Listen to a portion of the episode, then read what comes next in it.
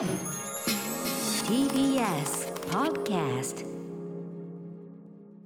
はい木曜日です。ナイさんよろしくお願いします。よろしくお願いします。本日私歌丸はえっ、とまたリモート、ね、放送ということではい、えー所属事務所会議室からリモート出演しております。ちょっと早速なんですが、はい。えっ、と視聴者の方からこんなメール届いております、はい。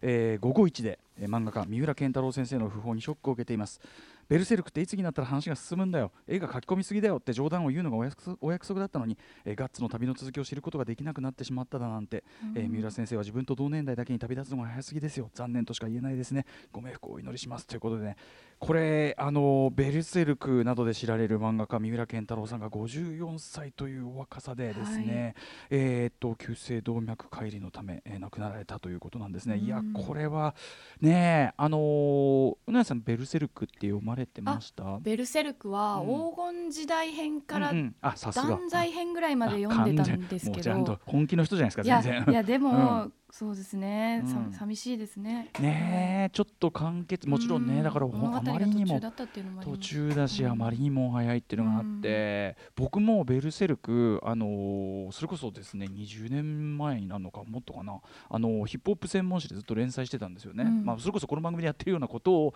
扱う番組は、まあ、あの映画とか漫画とかゲームとかそういう話する感じなんですけど、はい。ゲームはねかフィギュアとかそんな話、えー本の紹介とかしたりとかそういう連載してる時にまさにベルセルク紹介をしてですね、まあ一回丸ごと使ってすごい漫画だみたいなことをやったりして、以来でねもちろんその完結を見ずにというのはねうん。ちょっとこれはでもなんか本当にあのねアニメ化とかもさあのなのかされたりしてますけどね。割とさ例えばそのゲームオブスローンズ級にですよ、はい。HBO とかがもうお金をバリバリかけてでその暴力描写性描写も結構激しいですからね、うんうんうんえーなんかそういうところをこう手加減抜きでやる素材としてですね原作として、うん。なんか日本からだったらベルセルクとかどうですか？みたいな。見てみたいですね。ね、そんぐらいのうん。やっぱり作品だったと思うんで、い、やーねちょっと本当にあのー惜しまれるというしか本当に言いようがないえ、えー訃報でございました、えー三浦健太郎先生ご冥福をお祈りいたします、えーといったあたりで、えー、気を取り直して始めてみましょうかねじゃあうなさんからお願いしますアフターシックスジャンクション After Six Junction. 5月20日木曜日時刻は6時3分ですラジオでお聞きの方もラジコでお聞きの方もこんばんは。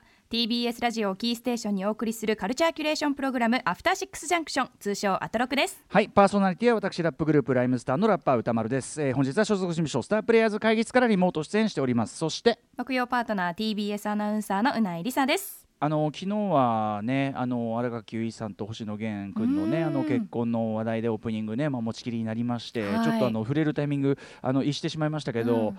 太田さんに言いたいのは爆笑問題太田さんに言いたいのは、簡単に見えるラップを書く方が難しいんですよということですね。あの爆笑問題カウボーイの、はい。あの一昨日のオープニングでうん。うん太田さんがものすごいデタラメなこのアフターシックスのオープニングのラップをしだして 全然で全然めちゃくちゃデタラメなんだけど、はい。うん。でねあの田中さんがでもあれいいよねなんて言ってくださったところね、いやあのた単純なラップだなと思ってなんですね。いやでも違うあのね でもねおっしゃることは間違ってなくてやっぱりあの番組オープニングなんでねあのまあライムスター他のラップグループよりより確かにある種単純化して分かりやすいラップ普段から心がけてるところもあるし、特にこれはあの番組主題歌なんでより単純化、だからその感想は全くあの間違ってないんだけどあの単純な構造のものを作る方が難しいんですよ、みたいなね。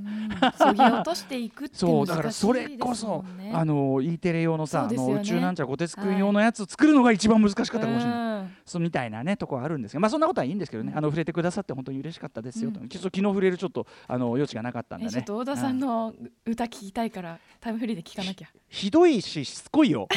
あの同じこと2回ぐらい言うからね。まあでもそれも含めてねあのありがとうございますって感じなんですけどね。あとあれですようなぎさんにご報告しなきゃいけないのは、えっとバイオハザードビレッジ始めました。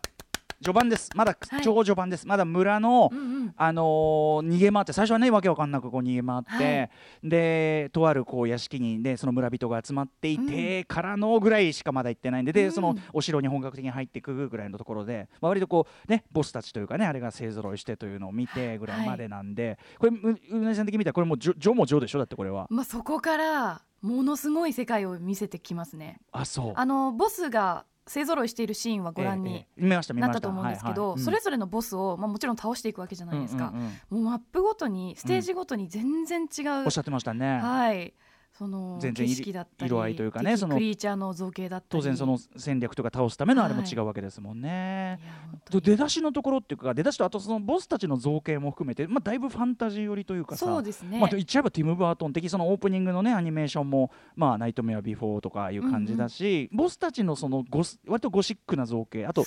まあ、ファンタジックな能力みたいなところも含めて、あなんかキヌ・バートン近い前回はねその悪魔の生贄だったんでもろに、悪魔の生贄からキム・バートンねだから今回割とポップっていうかね、うん。感じなのかなとは思ったんですけど、ね、どんどんどんどんこう見せ方が変わってきてますよあねそう。あのーただやっぱり僕はゲームあんまりうまくはないので、あのー結構苦労してますよそこに行くまででも。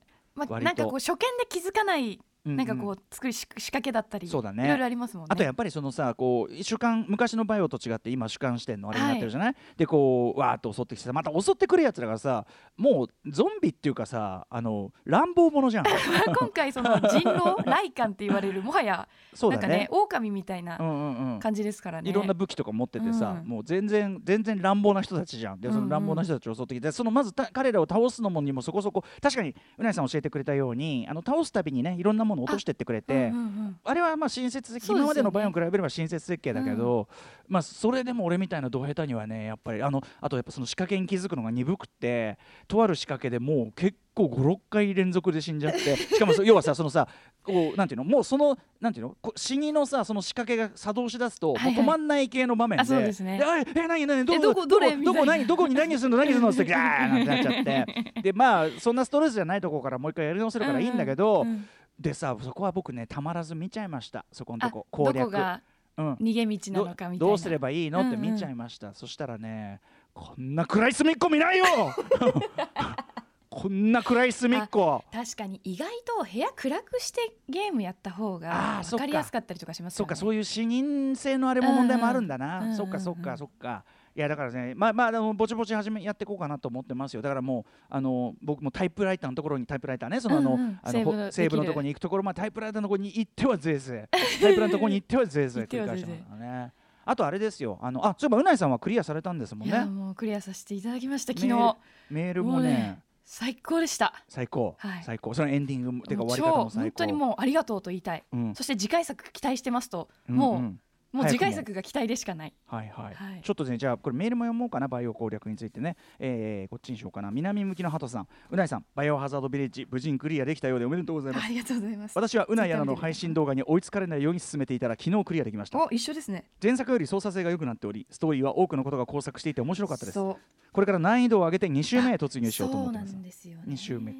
これあれあれですか？ある程度強くなってとかそういうのはないんだね？別に。あいや私まだ周回プレイやってないんですけど、う多分引き継ぎある？引き継げるんじゃないかな。あのほとんどバイオ4と同じシステムを使ってるので、武器とかはうんうんうん。使えるんじゃないかな、じゃあたのじゃああれですねわからないんですけども、割とこううんうん。どんどんストレスがそう周回プレイをやっぱりしたくなる作りだなっていうのあはそうなんだ。うん、感じさせてくれました、南向鳩さんバイオハザードビレッジをプレイするうなやあのアナの姿も面白いです。うろうろと歩き回る鳩や豚を殺さない優しさを見せてくれます。ただあの世界ではその優しさは無用ですぞってね。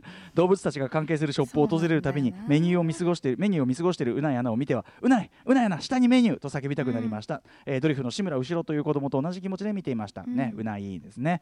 話が結構進んでからやっと気づいたようで安心しました。この少し雑な感じがうないアナらしくて良いですねというね、えーそしてカプコンさんが考えた多種多様な驚かせ方に対して微動だにしないうないアナのホラー体制に驚きました。どうやってホラー体制をつけてるのか教えてほしいです。ビビりまくってる私に伝授してください。ホラー映画も驚かないのでしょうか。割と平気でプレイしてますねという。そうですね。あまずそのショップのそのメニューについてなんですけど、え。えっと、気づきまして自分で。うんでそこからえー、あんな感染もしてない攻撃もしてこないうん。可愛い動物ちゃんたちを、えやめなくてはいけないの、うん。無駄な殺生はできぬって言ってたんですけど、えええ。そのメニューは永続効果のあるメニューなんですよ。うんうんうん。例えば体力がアップするとか、これネタバレにならないから触れていいと思うんですけど、永続効果っていうのはだからそのあのずっと体力が。一定期間減っちゃうんじゃなくて、はい。ずっとう上がったまま。要するにレベル上げっていうか。そうですね、ん。本当に尿力値を上げるために必要不可欠なもので、はい。歌丸さんもぜひだから動物を見かけたら、はい。本当にかわいそうなんですけど、これはやっぱりね食物連鎖、はい。レベて 食物連鎖っていうかレベル上げ。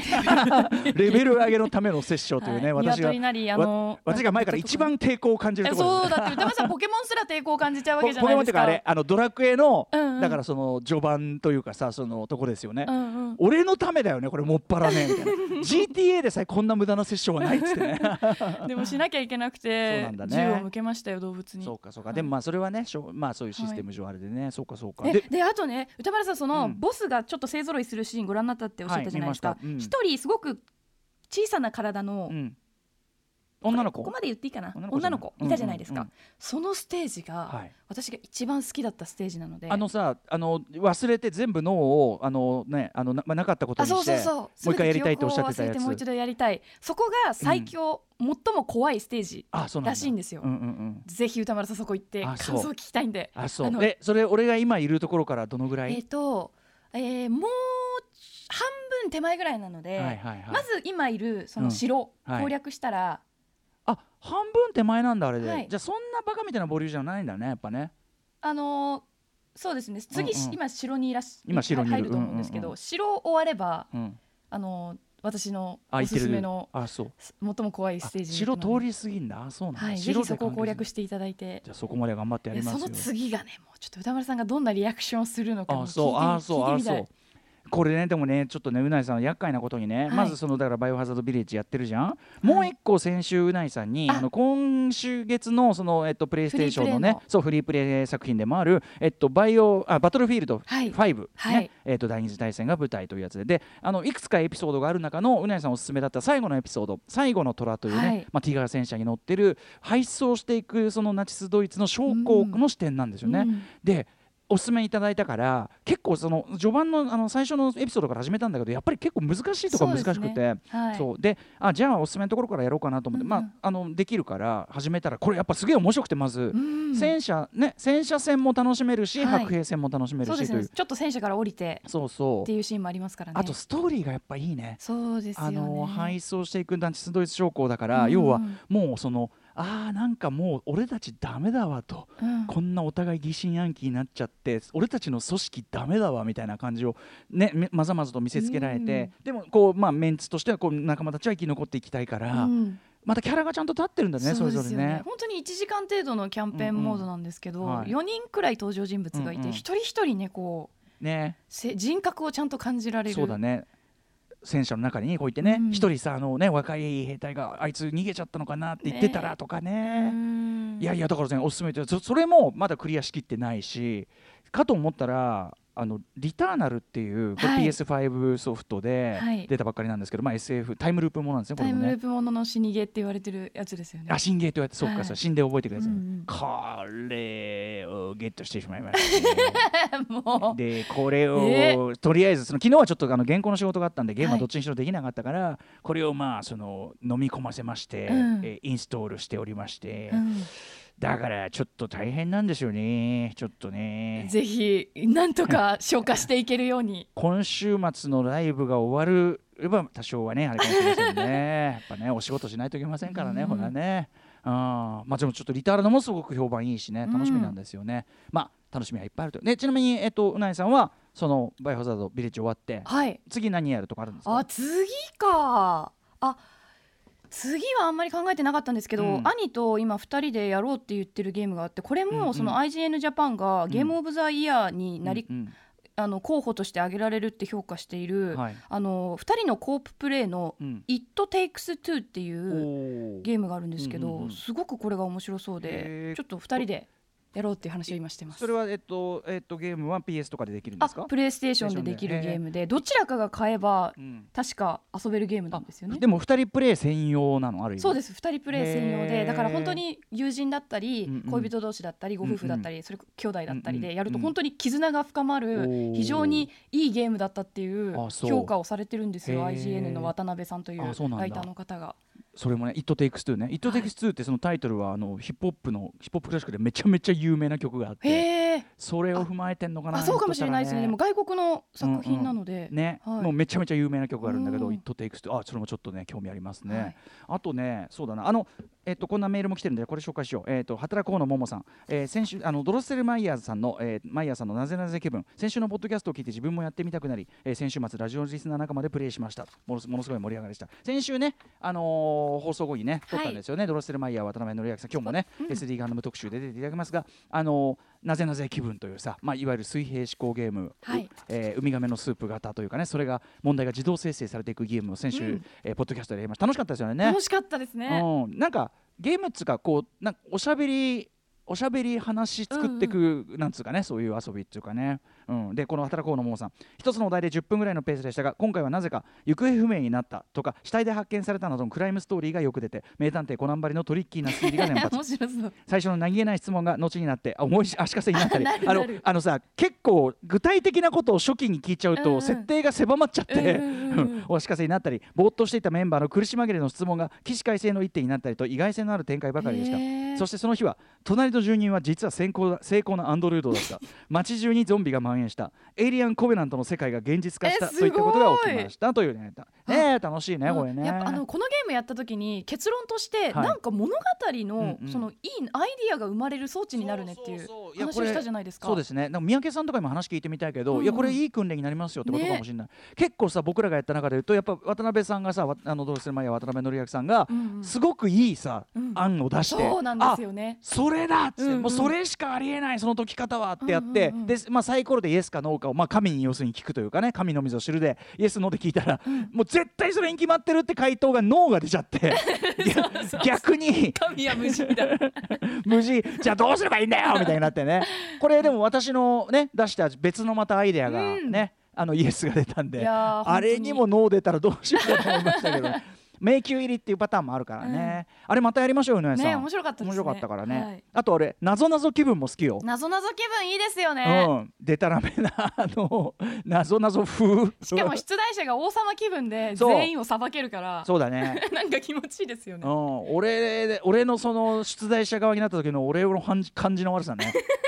みんなの言ってくことをもうちょっとかぶせ気味に否定していくっていうね。なんだっけ会いたくて会いたくて二つに割れるものみたいなお題とか歌丸さん出しましたねね。でもそれあのねあのうないさんのパピコっていうのね。えでもパピコ苦しくないですか？苦しいけど なんか他の連中の出した気の利かない回答よりは良かったね。ねえ。ぜひ皆さんもこのなぜはい。なぜ気分となぞなぞ気分ね、ドロッセルマイヤーズさんから出てますので、はい。遊んでみてほしいですね。ね、またぜひね、ちょっとこの番組のね、ポッドキャストなどでもやっていきたいと思います。そんな感じで本日8時台もね、わあの渡辺則明さんご登場いただきますので、えー何をやるのか、えー本日のメニュー紹介いってみましょう。はいこの後すぐ6時30分からのカルチャートークはバスケットボールライターの大西レオさんが登場です NBA のプレーオフが開幕直前ということでバスケットの魅力が伝わるおすすめのカルチャー作品をご紹介していただきますそして7時からは毎日日替わりでライブや DJ プレイをお送りするミュージックゾーンライブダイレクト。今夜のアーティストはこちら。